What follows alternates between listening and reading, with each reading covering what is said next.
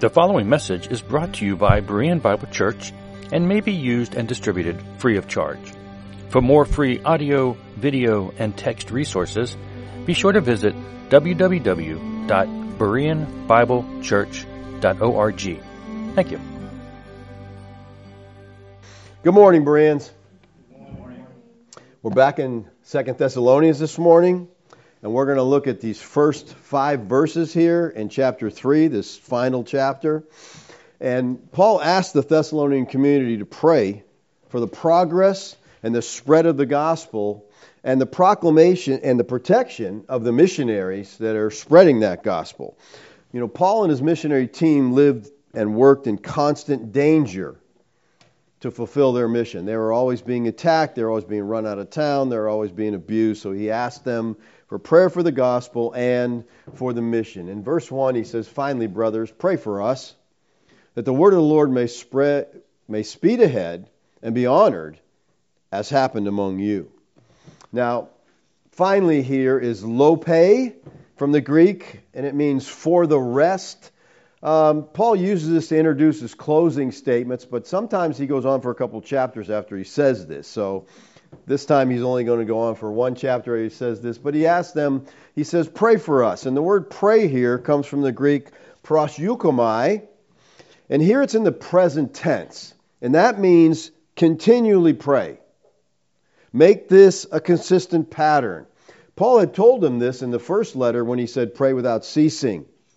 Basically the same thing because it's in the present tense. Continue to pray. Now, when Paul wrote his letters, to the New Testament churches, he invariably asked the recipients to pray for him. The saints at Corinth were reminded that their prayers helped him through times of difficulty. He says, You also must help us by prayer. The church in Rome was asked to pray for the apostles. Paul says, I appeal to you, brothers, by our Lord Yeshua the Christ, and by the love of the Spirit, to strive together with me in your prayer. So he's asking them to strive, to agonize in prayer with him to God on my behalf, that I may be delivered from the unbelievers in Judea, and that my service for Jerusalem may be acceptable to the saints. This is very similar to what he asked the Thessalonian, the Thessalonian believers to pray for. So he's continually encouraging them to pray. He ended his first epistle with this in Thessalonians. No, I'm sorry. He says, Brethren, pray for us. Pray for us. So he continually talked to them about that. Now, in his epistles, he asked for particular and pointed intercession from the saints. In Ephesians, he requested prayer, he said, and also for me, that the words may be given to me in opening my mouth to proclaim the mystery of the gospel so he's asking them, you know, pray that this gospel would go forth. In Colossians, Paul appealed for open doors in order to teach the gospel wisely. Paul felt the need for prayer, and he believed it affected the effectiveness of his ministry. Paul needed their prayers. You know, he didn't assume that his impressive spiritual gifts and his great intellect is going to give him the future success that he needed. He knew that he had to depend on the Lord through prayer. Now, in light of what we saw at the end of the last chapter, this often raises some questions. You remember what he said as he ended the last chapter? No, you don't. I'll remind you. 2 Thessalonians 2:13 he says, "But we ought always to give thanks to God for you, brothers, beloved of the Lord, because God chose you as the firstfruits to be saved through sanctification by the Spirit and belief in the truth. Now, some early manuscripts here read first fruits, like the ESV does, while others read from the beginning. So God chose you from the beginning. The New American Standard has that. Now, the UBS 4, y'all know what that is? We've talked about this many times. The UBS 4, it's a textual commentary on the Greek New Testament. They rate variance in the text to say, okay, because you know there's differences in the text. Again, we're talking some texts here say first fruits, some say from the beginning. So they have this rating system that comes in and says, well, this is probably the most likely here. Well, the UBS 4 gives from the beginning a B rating, which means it is almost certain. So that's their opinion. They say, and it's you know when there when there's differences, this deals with textual criticism. They got to figure out which one is probably the accurate one. Another reason here is Paul never used the concept of first fruits to illustrate election. So Paul's from the beginning here parallels what he said to the Ephesians in chapter 1, where he says, Even as he chose us in him before the foundation of the world. The sense of it would be from the very beginning of time, God chose those who would be his. So 2 Thessalonians 2:12 speaks of the sovereign election of Yahweh. Paul also said this to them in the first letter that he sent them. In 1 Thessalonians 1:4 he says, "For we know, brothers, loved by God, he has chosen you." So from all eternity God loved the church at Thessalonica.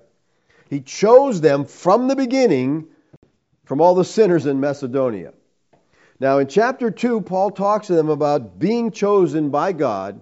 And then in chapter 3, he asks them to pray for the progress of the spread of the gospel and the protection of the missionaries entrusted to deliver the message of salvation. And many believers here will ask, well, if God is sovereign in salvation, why do we need to pray for the progress of the gospel? Why do we need to pray for people to be saved? God's sovereign, right? Okay, G.K. Beale answers it this way. Some may think that election and prayer for the salvation of the lost are incompatible ideas, but Paul puts them right next to one another, as do other biblical authors. Paul and other New Testament writers juxtapose notions of divine sovereignty and human accountability without so much as giving a hint that there's a tension there. And he's right. I mean, we see in this text, he goes from chapter 2, God chose you from the beginning. Then he says, hey, pray for the gospel. What? I thought God chose us. Why do we need to pray? Beale goes on to say, the link to the directly preceding context suggests that the motivation to pray in 3:1 for the spread of the gospel comes from realizing that the only hope for lost humanity is that God has chosen them and that as a consequence, God will work in their hearts so that they will believe. Indeed, election is the springboard for prayer that unsaved people be saved. Paul tells his readers in 3, 3 1 to pray to God that the message of the Lord may spread effectively because he is the only one who can make it advance by causing the conversion of others. It is consistent to pray that God converts sinners if we really believe that God is the one who elects people and changes sinners' hearts so that they desire to believe in Christ. And I agree with that. You know, there, if God wasn't in charge of this, there would be no need to pray to Him about it. But if you're familiar with the New Testament, you know that Paul understands and preaches and teaches the sovereignty of God more than anybody. I mean, Paul talked about it constantly. Over and over, he prays for the lost. For example, Romans 9 is probably one of the most strongest texts you'll find anywhere on the sovereignty of God in salvation. He says in verse 18, So then he has mercy on whomever he wills, and he hardens whomever he wills. I remember the first time I taught through this text. Our church was not familiar at that time with the sovereignty of God. And, you know, it was rocking people's world. And Rob came up to me afterwards and said, I've never heard that in my life. And he showed me his Bible. He opened it up. It's all marked up except Romans 9, not a mark. it's like it's like skip that chapter. Okay, just go right over that. And that's too often what happens, you know. People just sovereignty of God bothers them. But after Paul deals in Romans 9 with the sovereignty of God, the absolute sovereignty, Jacob have I loved, Esau have I hated, I'll show mercy to whoever I want to. And then in verse 10, chapter 10, he says this, Brothers, my heart's desire and prayer to God for them is that they may be saved. Paul says, God is sovereign in salvation. He saves who he will. So I'm praying for your salvation. And you're like scratching your head. What? You know, don't struggle with this too much. Just accept it as the Word of God. You understand, there's things we don't understand. We know God is sovereign. We know He's told us to pray. So Paul's understanding of God's sovereignty didn't hurt his prayer life one bit. I'm afraid it hurts a lot of our prayer lives. I'm afraid that we just get rocked by it, you know, that it's like, oh, if God's sovereign, I don't know how this is going to work out. We can't, what's the point of praying? What's the purpose of praying? Don't struggle with this. Now, with this in mind, notice what Paul told the Philippians. And this is an important text here, people. Paul says, What you have learned and received and heard and seen in me. In other words, you watched me, you saw, you heard what I was saying, you watched my lifestyle, whatever you see. Then he says this practice these things. You ever heard someone say, do as I say, not as I do? That is not biblical, people. That is not, that's as far from biblical as you can get, okay? This is what, this is biblical. This is what Paul says. Follow me. Practice. What you see me do, you do that. That's Paul. That's a leader. And if he's a leader, you should be able to follow them. So he's telling the Philippians, he's telling all believers, practice what you see in me. That would mean that we should be people of prayer. Because Paul prayed for all kinds of things. He believed in prayer. And he taught that believers were to pray. Colossians 4 2. Continue steadfastly in prayer, being watchful in it with thanksgiving. Continue steadfastly here is from the Greek proskartereo, and it meant to be strong towards, to endure in, to preserve in. It came to mean adhere to, persist in, continue to do something with intense effort. And the idea is, despite difficulty, you're continuing steadfastly. The present tense here of proskartereo further emphasizes the idea of persistence in prayer. And then he asked them for specific prayer in the area of evangelism. He said, At the same time, pray also for us that God may open to us a door for the word, to declare the mystery of Christ, on account of which I am a prisoner. So again, Paul, one of the strongest teachers on the sovereignty of God, in salvation, asked for prayer for evangelism. And Paul not only asks for prayer, he tells them that he is praying for them. And in verses 9 through 11, he says, And so, from the day we heard, we had not ceased to pray for you. Now, watch what Paul's praying. Asking that you may be filled with the knowledge of his will and all spiritual wisdom and understanding so as to walk in a manner worthy of the Lord, fully pleasing to Him, bearing fruit in every good work, and increasing in the knowledge of God, being strengthened with all power according to His glorious might for the endurance and patience with joy. So, do you see what Paul's praying for here? He's praying for their spiritual health. He's praying for their spiritual maturity. This was his passion, the spiritual growth of believers. And notice that he prayed for their its spiritual needs. Now, rarely do we find Paul praying on behalf of physical needs. I'm sure that there were believers in the churches with physical needs, but Paul didn't pray for that for the most part. He's praying for their spiritual growth, their spiritual progress. And he didn't pray for generic church success and blessing either. He prayed specifically for spiritual needs that was Paul's passion. That was his burden. Now, if you're wondering how to pray, I think the Pauline prayers are really good guidelines, okay? They're brief, they're explicit, they're directed to the needs at hand. He didn't pray all around the world, okay, before coming to the point. Paul's prayers are tremendously instructive and often stand as a rebuke to the way many Christians pray today. These prayers are not only brief and explicit, they're spiritually strategic in nature. They center on one of the great spiritual issues facing individual believers in the body of Christ as a whole. Spirituality, that's the problem we're dealing with. So, what's the context of your prayer life? Well, maybe we could just ask do you have a prayer life? Do you pray for spiritual health for other believers? What's more important than a believer's spiritual health? A.W. Pink writes this How different are the prayers of Scripture from those we are accustomed to hear in religious gatherings? Can you say amen to that? and here's what we have to understand behind each of our prayer requests is a desire. We often pray only for physical or material needs. Why? Because we believe that health and material things will bring us happiness. And that's not true. Our happiness comes from our relationship with God. Paul actually gloried in his physical problems. Now, he went to the Lord and he asked the Lord to help him with the problems he was facing. And in 2 Corinthians 12 9, he says this this is God's response. He said to me, My grace is sufficient for you.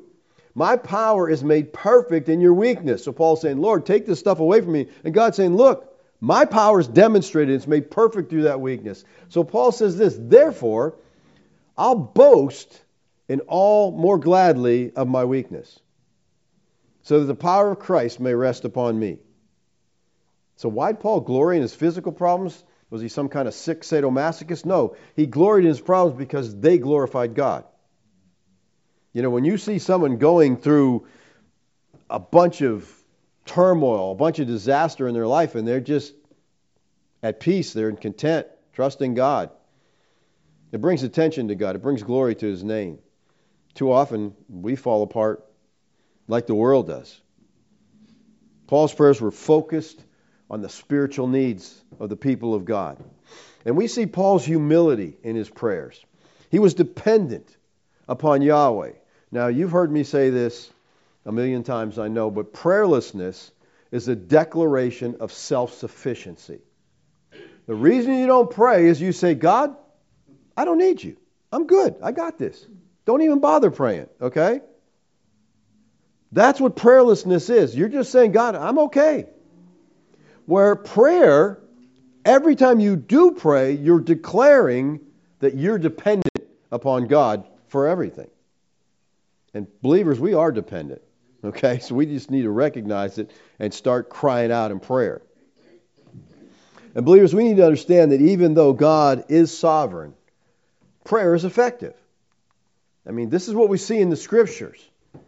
Psalm 50, verse 15 says, Call upon me in the day of trouble. I will deliver you, and you shall glorify me. 91:15 Psalms. When he calls to me, I will answer him.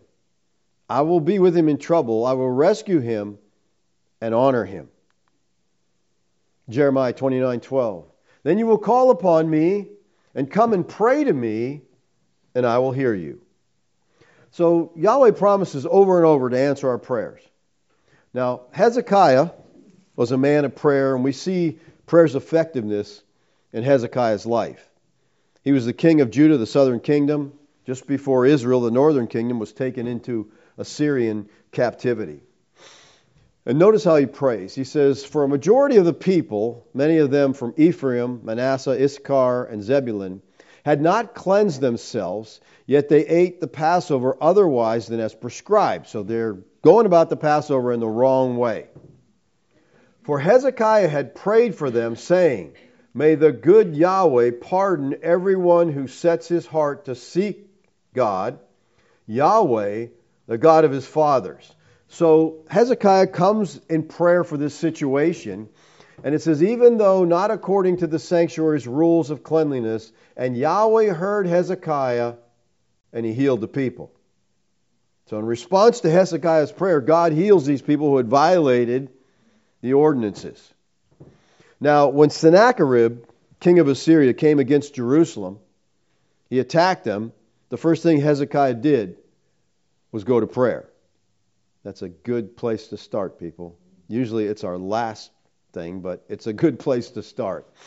Then Hezekiah the king and Isaiah the prophet, the son of Amos, prayed because this was prayed because of this, and they cried to heaven. So they're calling out to God God, we're in trouble here.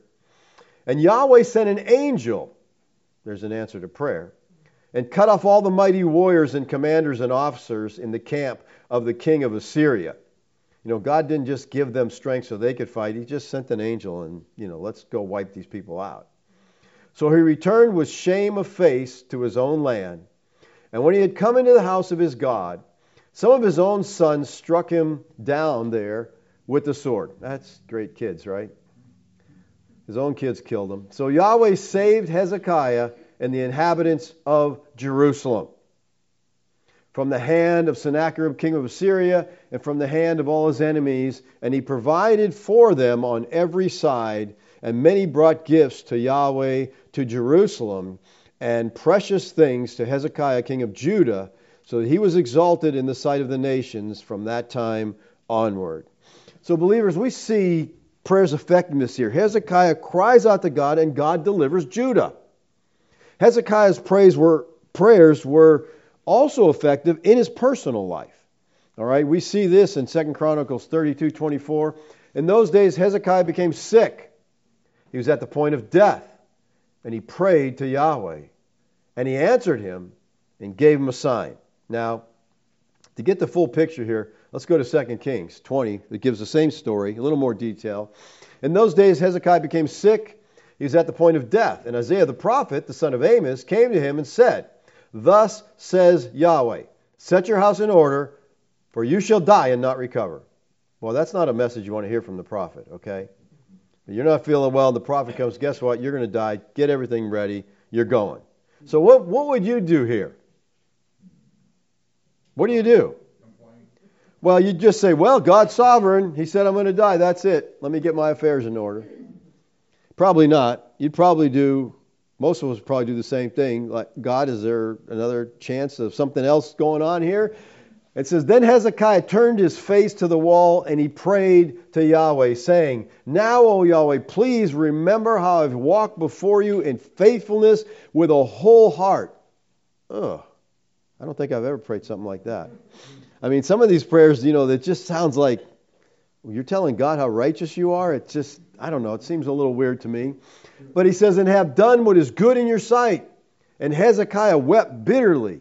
And before Isaiah had gone out of the middle court, the word of Yahweh came to him Turn back, say to Hezekiah, the leader of my people, Thus says Yahweh, the God of David, your father, I have heard your prayer, I've seen your tears. Behold, I will heal you. Now that's good news. On the third day you shall go up to the house of Yahweh, and I will add 15 years to your life. I will deliver you and this city out of the hand of the king of Assyria, and I will defend this city for my own sake and for my servant David's sake. And Isaiah said, Bring a cake of figs, and let them take and lay it on the boil, that he may recover. So, over and over in the life of Hezekiah, we see that he prayed and God answered his prayer. And what we see in the life of Hezekiah, I think that prayer is effective. Sometimes we just feel like, why? What is the point? In 1540, any you remember back then? Martin Luther's great friend and assistant, Frederick Myconius, he became sick. And they expected him to die in a very short time. And on his deathbed, he wrote a loving farewell note to Luther. And Luther received the letter and instantly sent back a reply. Here's Luther's reply, okay? I command thee in the name of God to live.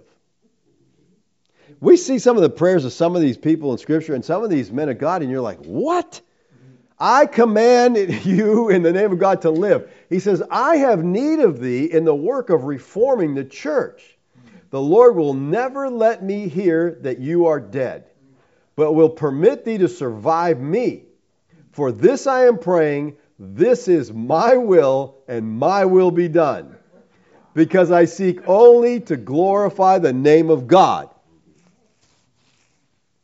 That's Luther's prayer, okay? Now, that, that seems shocking to you? yes. When any of you want to pray a prayer like this? Well, you know what's really shocking? One week later, Myconius recovered. And he died two, week, two months after the death of Luther.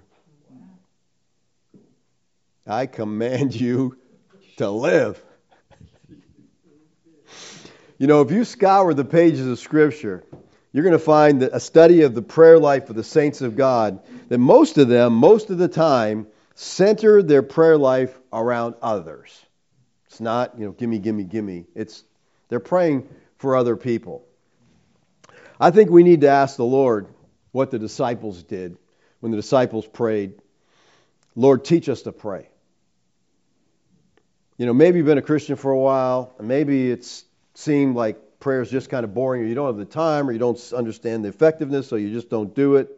Well, the problem isn't prayer. The problem you just don't realize how much God loves you and how much He's done for you. Because I think if you realize that, you'd realize that prayer was a delight, and most of your prayer would be thanksgiving. Just thanking God. Prayer is not something we endure, it's something you enjoy. And don't ever forget that prayer is effective. Now, in saying that prayer is effective, I'm not saying, pay attention to this, please.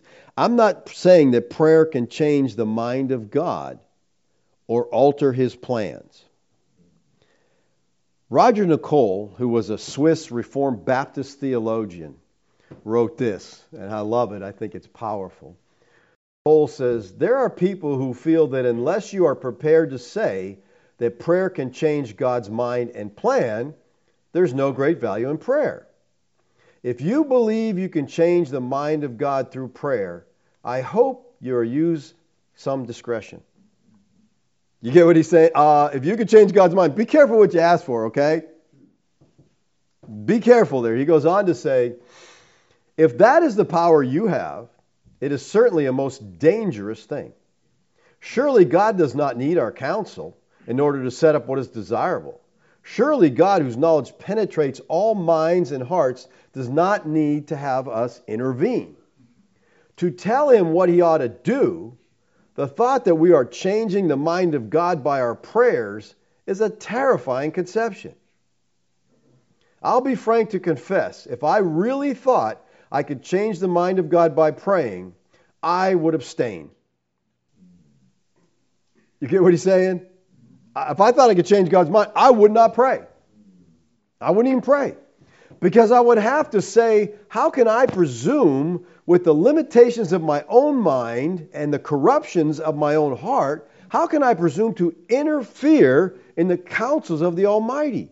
No, our minds are too puny to be able to give God advice. It's almost as if you were to introduce somebody who is utterly ignorant of electronics to a nuclear weapons facility, and you let that person into the operation room, though they were untrained, and you told them to go and push whatever buttons they thought appropriate. By doing so, you might precipitate an accidental explosion. There is comfort for the child of God in being assured that our prayers will not change God's mind. This is not what is involved in prayer, and we are not in the danger of precipitating explosions by some rash desire on our part.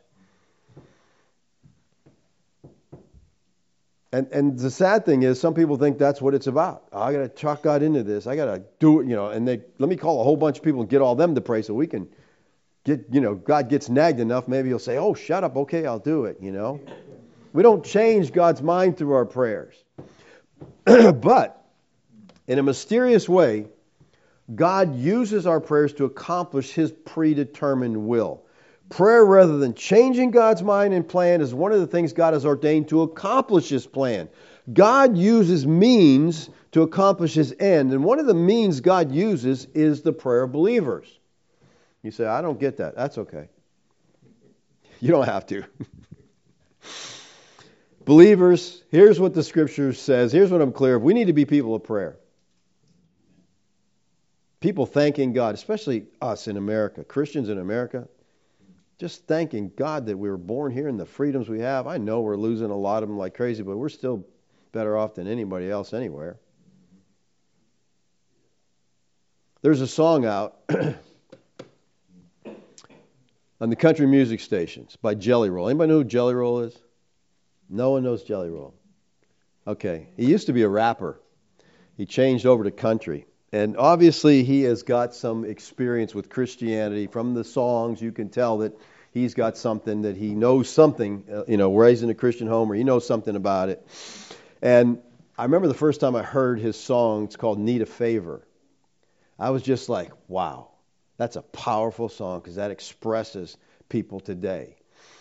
The song lyrics are this I only talk to God when I need a favor. I only pray when I ain't got a prayer.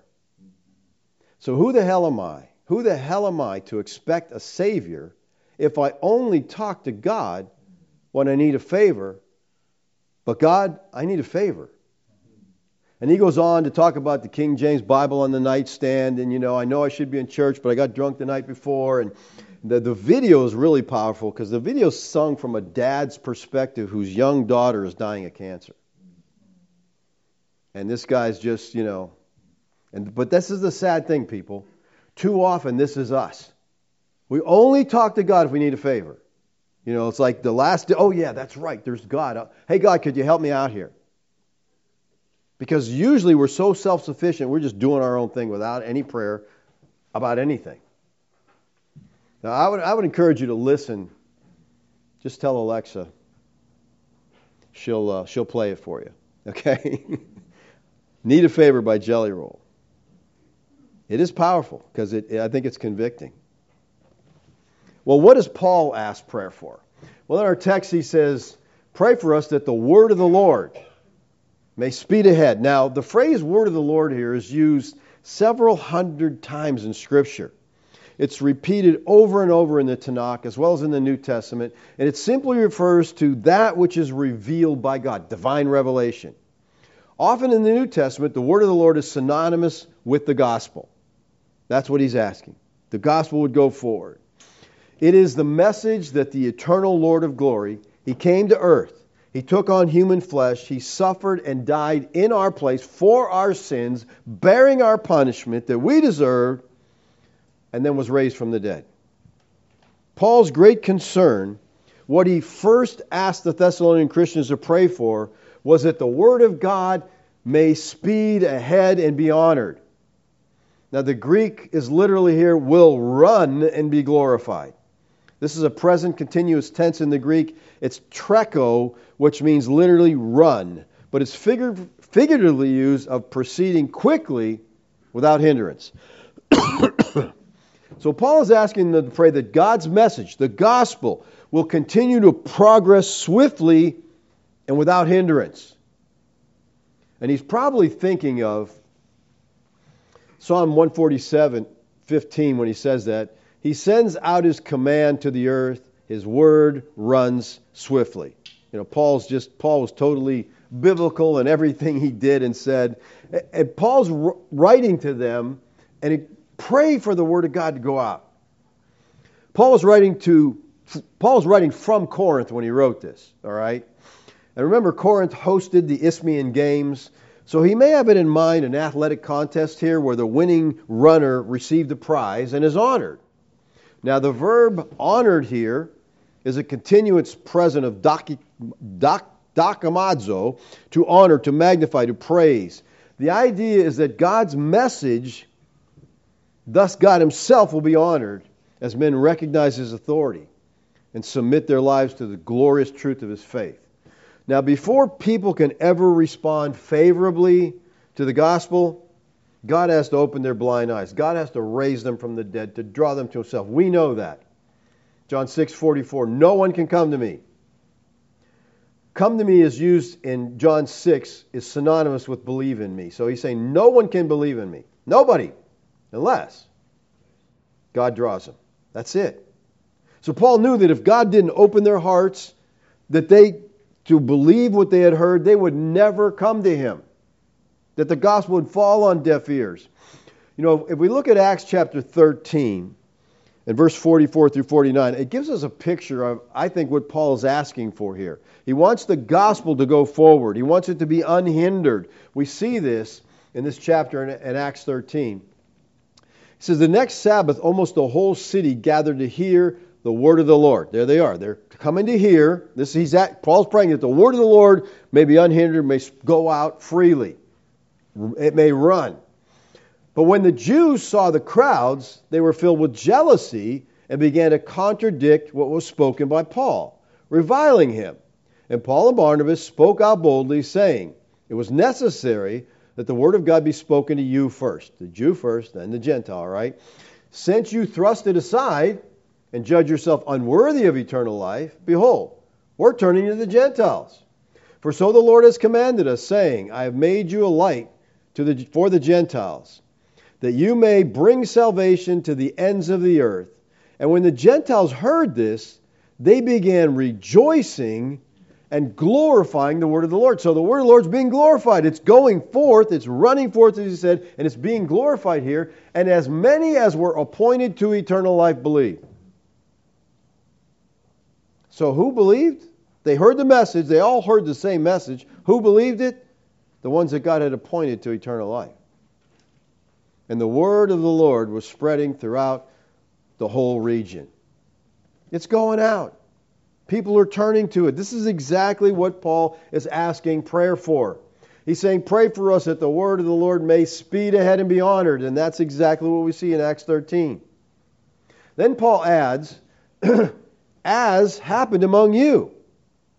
Now, this recalls the amazing success of the message in Thessalonica as described in chapter 1, 6 through 8. He's talking to the Thessalonians. He's telling them what a great church this is. And he says, You became imitators of us and of the Lord. That's a really high compliment to start with, okay? They're imitating Paul, they're imitating the Lord.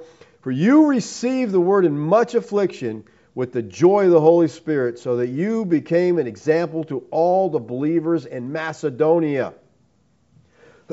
so they received it in much affliction. In the joy, they became an example to those.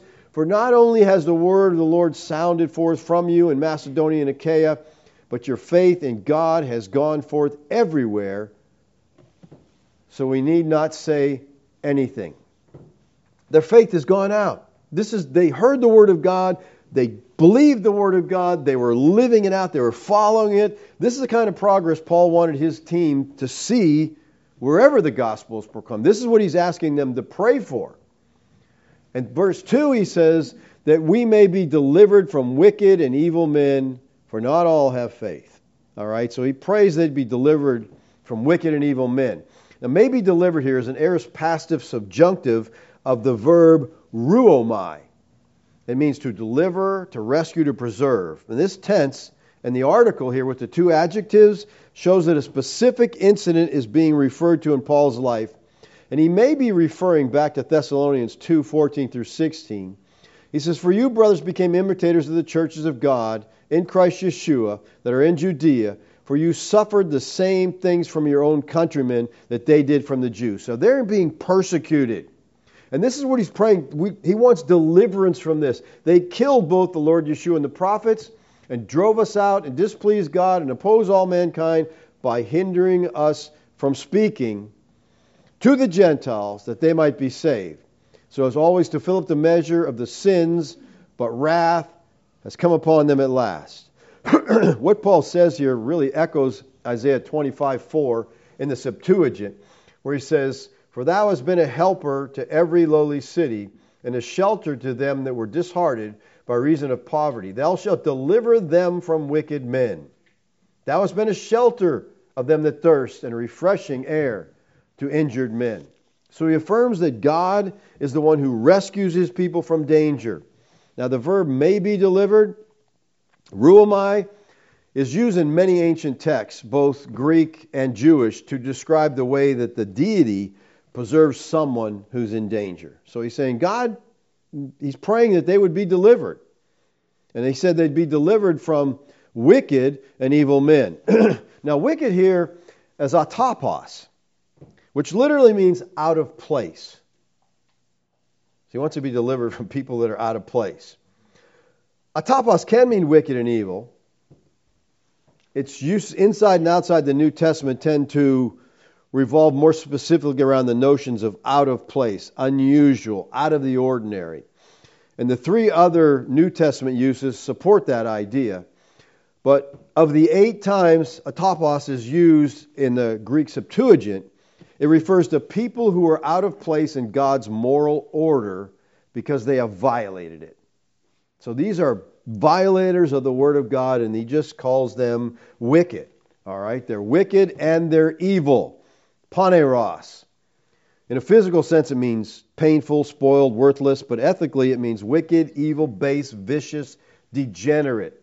It often refers to an active, malignant kind of evil, one that uh, affects others in some negative way. So these people were probably unbelieving Jews. They're wicked, they're evil men. And then Paul adds this For all have not faith. Now, I think Beale's comments on this in his commentary are very, uh, very good, worth our thinking about. Beale says this The faith, ha pistis, with the article, in Paul can designate either objective or subjective faith. Now he says, Yet faith with the article within the Thessalonian corpus always refers to the reader's activity of believing. And then he lists all the references. Every time that Paul uses this in Thessalonians, the faith, ha pistis, he's talking about believing, believing the gospel. So this is a clear declaration, people, that universalism is wrong. Okay? It's wrong. There's people who are not going to believe. Everybody doesn't have faith. And without faith, it's impossible to please Him. Without faith, you will not be saved. And that's what He says all have not faith. Yet the universalists persist to tell you everybody's going to be saved. Everybody, it's just an attack on the gospel, people, because the gospel says you have to believe it in order to be saved. To reject the gospel is to be under damnation. Okay? There's just no other way around it. All have not faith. And then he says in the very beginning of 3, but the Lord is faithful. Now the but here signals a contrast. 3 2, you got these faithless opponents, which Paul prays for deliverance. And this is contrasted with the Lord's faithfulness. But God, he said, is faithful.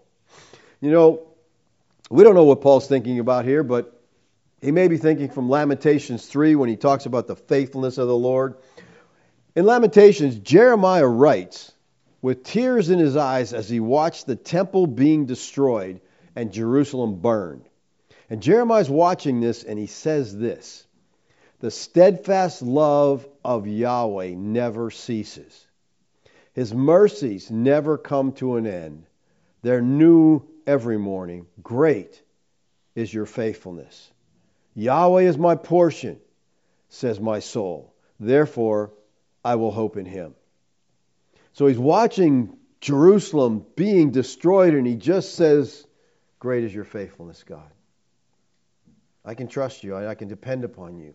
I can rely on you no matter what the circumstances are telling me.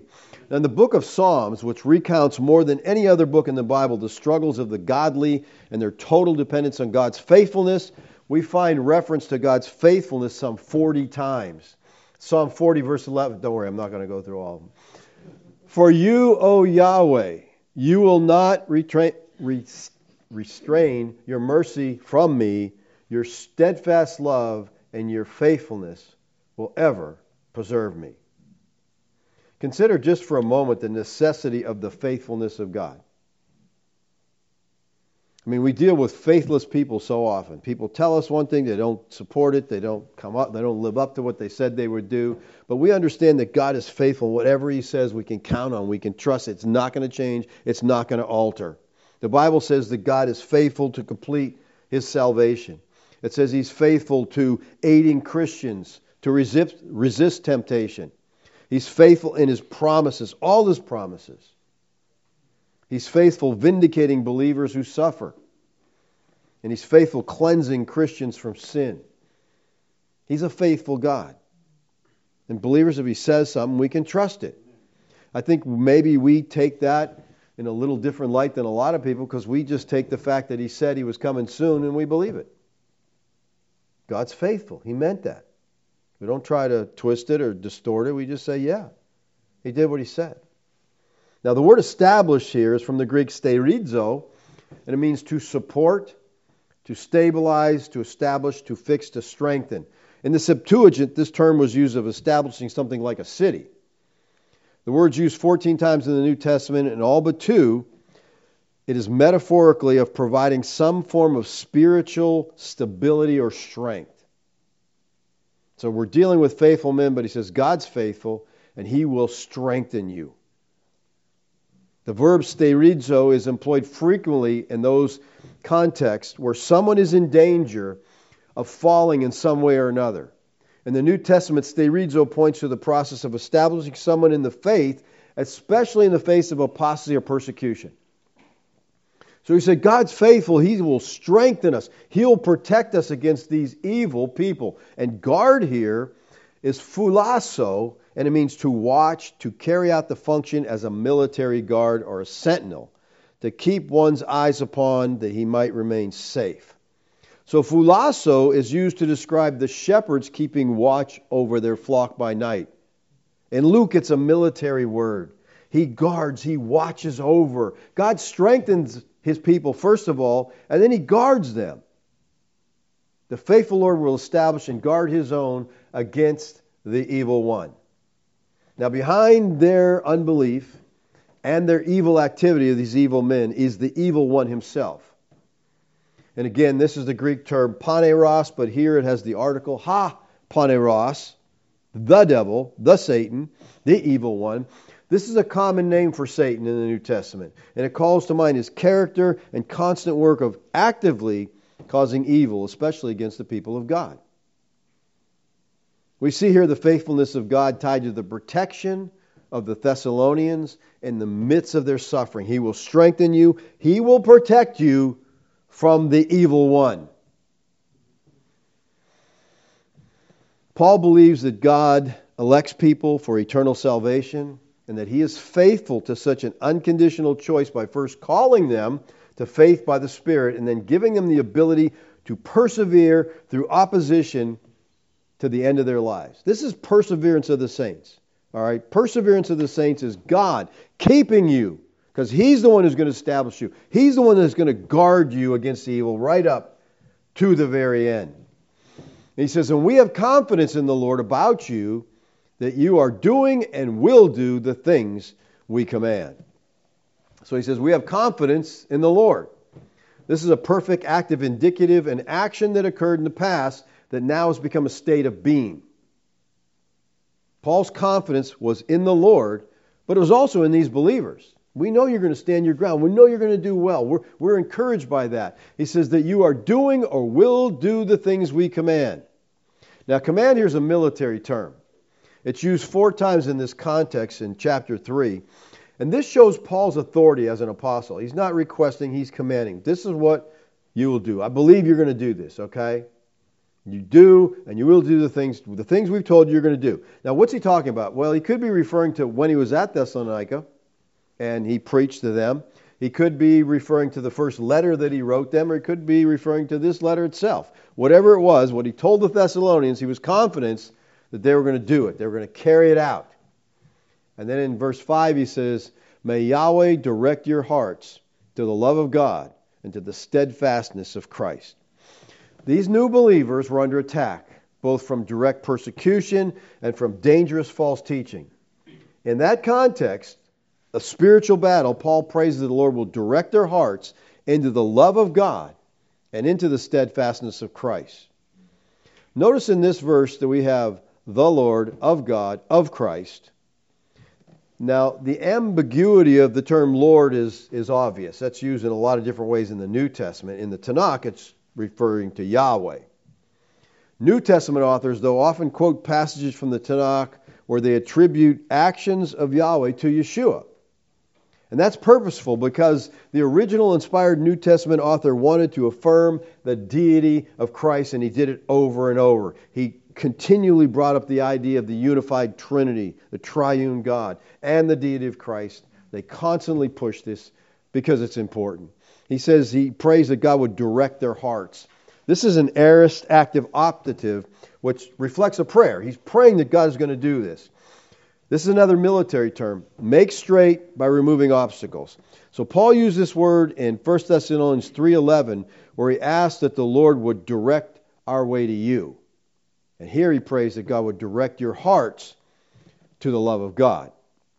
Now this genitive phrase can be understood objectively or subjectively. That is God's love for us or our love for him. I think in context here, God's love fits us better. May the Lord direct your hearts to the love of God. When you understand God's love for you, that's going to strengthen you. That's going to encourage you. All right? God loves me and he's in control. There's no better there's no better combination there, okay? None at all. And the steadfastness of Christ.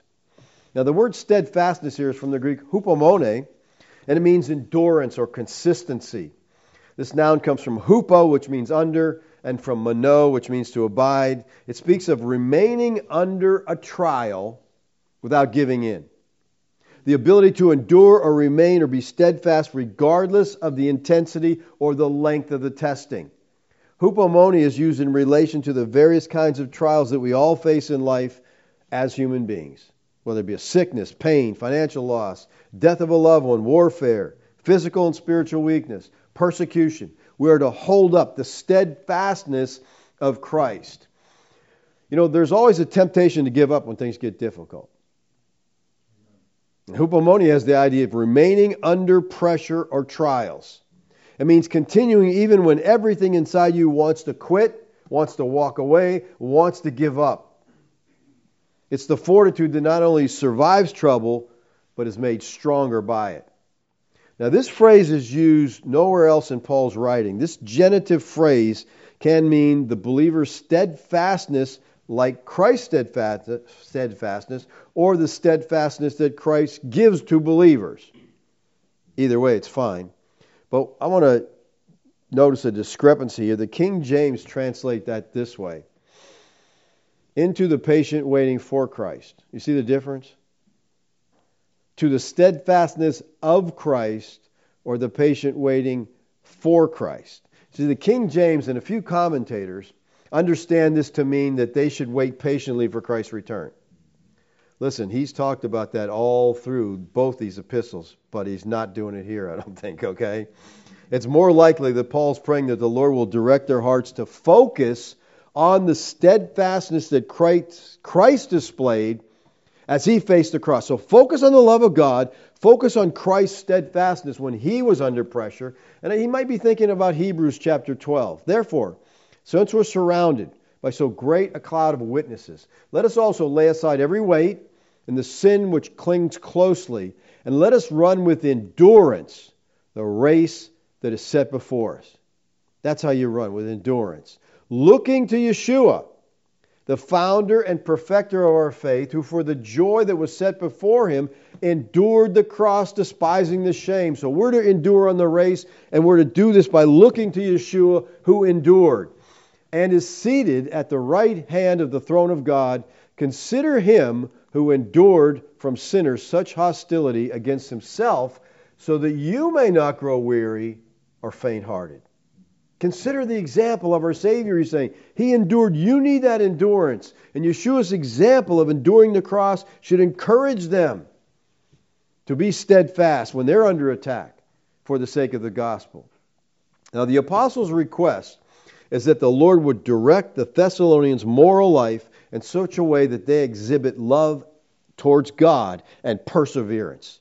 They keep going in the midst of this. And that's why we pray for this. We want the gospel to go forward.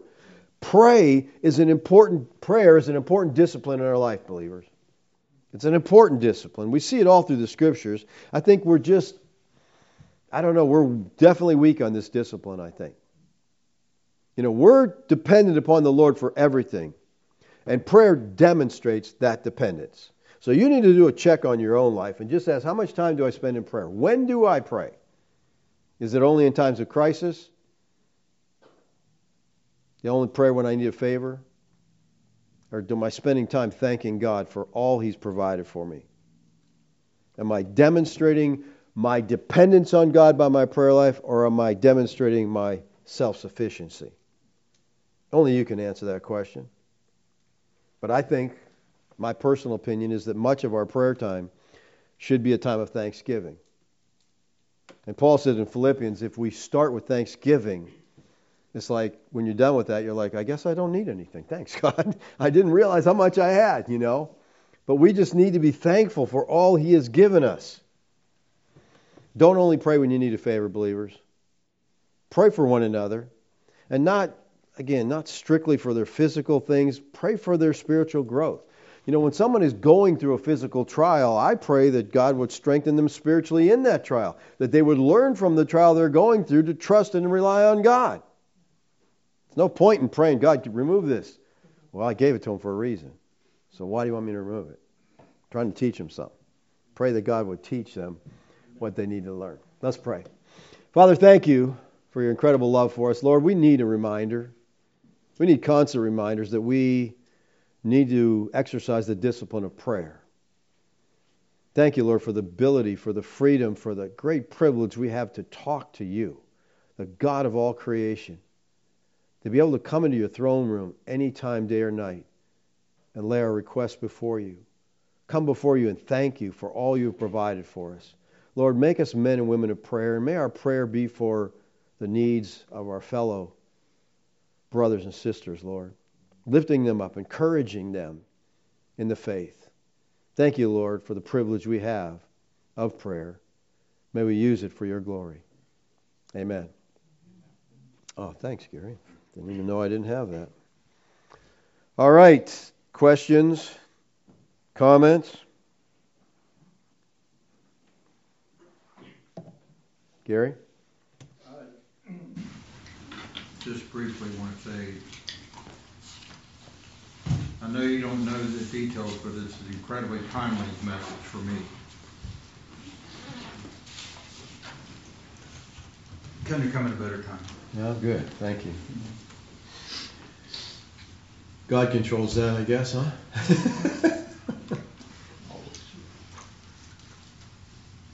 and that's, you know, another area that I would appreciate prayer in. You know, pray for me that God would give me wisdom when I'm dealing with a text, you know, to see what the text is saying and not try to read into it. You know, we all have biases, and I try to go to the text without it because there's no point in teaching my view if it's not God's view. You know, that's just kind of a waste of time. But and I sure appreciate the prayer, and I hear from so many people, we're praying for you, and I'm like, well, thank you. I really do appreciate that. Uh, Gary and Chris from PA says, good to hear this message this morning. This is my whole life and true peace.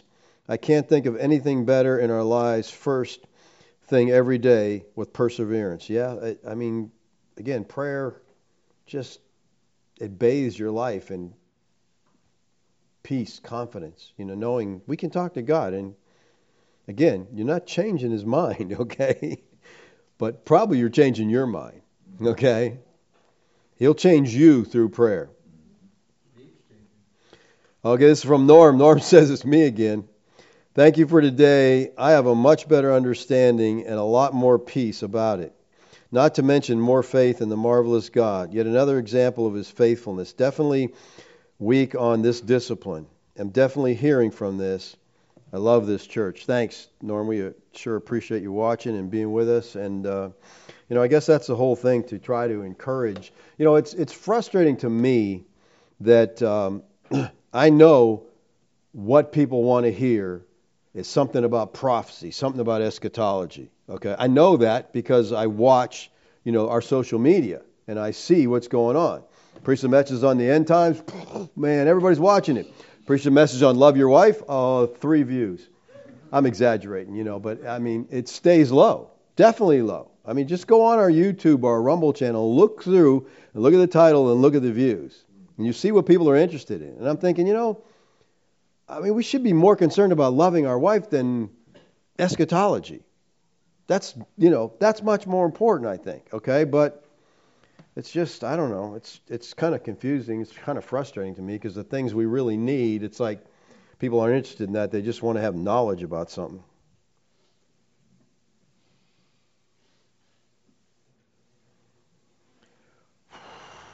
Okay, that's all I got. Not a lot of questions on prayer. right? There's not much to. Um, Anthony? Well, I think um, prayer is good. It, it always it will always be good, but on it on a day by day basis, it depends on what comes to you through the Holy Spirit or what comes to you, like you say, through the phone or friends or family. You know, I think it's important to take time. I'm not going to say how much time, but any amount of time throughout the day if you pray for somebody other than yourself. I think that's helpful. It's something God wants you to do, not what you can get out of it. But I think it's it's honoring God if you just take a few moments to to pray for other people. Absolutely. You know.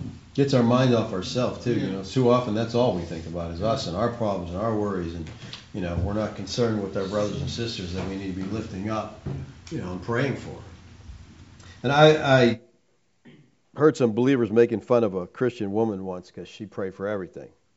You know, I mean, and I just thought, well, they she used the example of she was in the parking lot and prayed for a parking space. You know, I mean, I wouldn't do that. I don't care if I have to walk. You know, I mean, I, matter of fact, I usually park at the opposite end and like to walk. Okay, but I thought, is that something to make fun of? Can you be too dependent on God? I don't think that's wrong. Okay, I, I just don't. I mean, I think it. Who cares? I mean, I don't really, you know, but I think it's good that she's recognizing, you know, God, I need you for everything. If I'm going to get a parking spot right up front, I need you. Or a handicap pass, one or the other, you know.